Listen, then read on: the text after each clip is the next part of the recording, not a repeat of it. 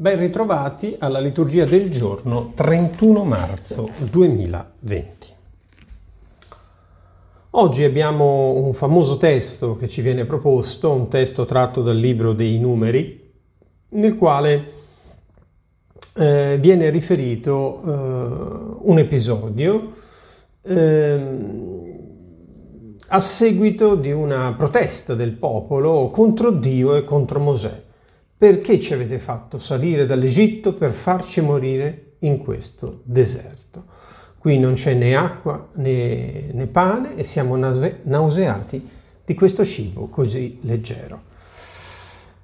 Eh, vengono inviati questi serpenti, quali mordono la gente, molti mu- muoiono, e allora comprende il popolo, toccando con mano la propria fragilità, di aver eh, peccato contro Dio. Ecco allora eh, l'ordine dato dal Signore a Mosè, fatti un serpente e mettilo sopra un'asta.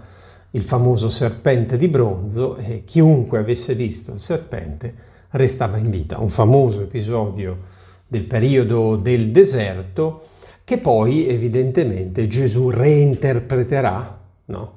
come Mosè innalzò il serpente nel deserto, così bisogna che sia innalzato il figlio dell'uomo.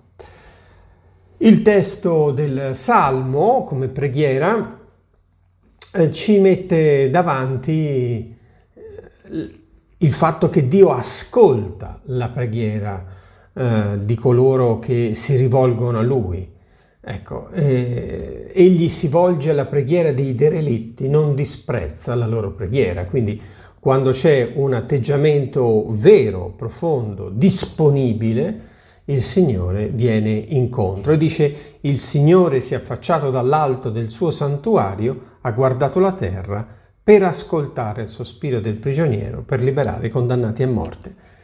Potremmo dire che la condizione della preghiera è la relazione che ci mette nella disponibilità di rivolgerci al Signore.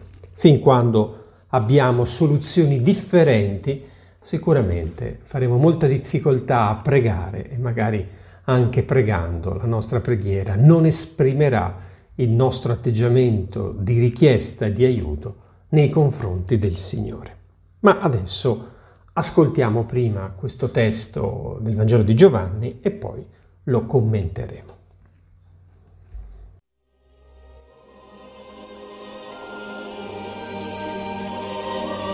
Dal Vangelo secondo Giovanni. In quel tempo Gesù disse ai farisei, Io vado e voi mi cercherete, ma morirete nel vostro peccato. Dove vado io, voi non potete venire.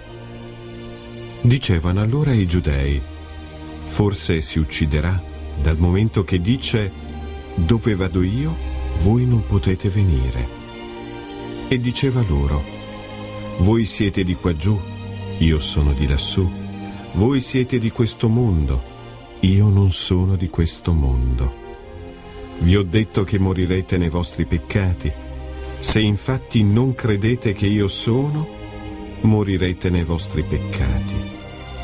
Gli dissero allora, tu chi sei? Gesù disse loro, proprio ciò che vi dico. Avrei molte cose da dire e da giudicare sul vostro conto, ma colui che mi ha mandato è veritiero, ed io dico al mondo le cose che ho udito da lui. Non capirono che egli parlava loro del Padre.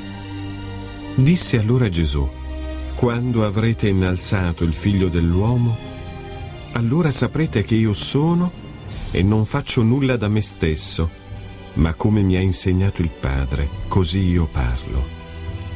Colui che mi ha mandato è con me e non mi ha lasciato solo, perché io faccio sempre le cose che gli sono gradite. A queste sue parole molti credettero in lui. Vediamo qualche considerazione insieme su questo bel Vangelo. Qua giù e lassù sono due modalità di ragionamento, d'altronde anche soltanto pensando all'estensione del patrimonio che noi abbiamo, i ragionamenti sono differenti a seconda delle nostre disponibilità. Per uno è una cosa di poco conto, per un altro la stessa e medesima cosa è una cosa di tantissimo conto. E così è la modalità qua giù lassù. Parlare da uomini qua giù non è comprendere le cose come chi viene da lassù. Dobbiamo sempre ricordarcelo che Gesù, venendo da lassù, ha una visione differente e assolutamente più completa della nostra. Solo credendo in Gesù si può sfuggire al peccato. Rimanere nel peccato qui equivale a rimanere nella morte. Non abbiamo una speranza diversa, non abbiamo un orizzonte differente. Gesù è l'unica nostra speranza.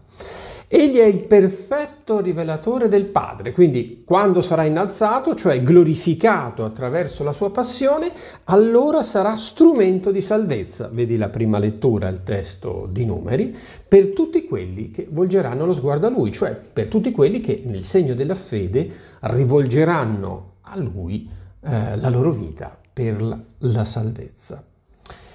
Possiamo concludere con le parole di Gesù, faccio sempre le cose a lui gradite, cioè manifesto in tutto ciò che faccio la sua presenza in me. Ricordate la risposta a Filippo? Chi vede me vede il Padre.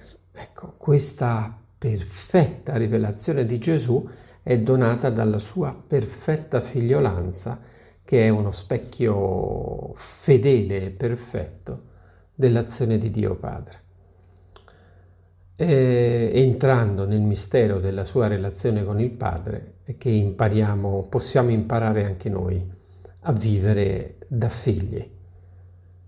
Vedete, il testo dice che molti credettero a queste sue parole in lui.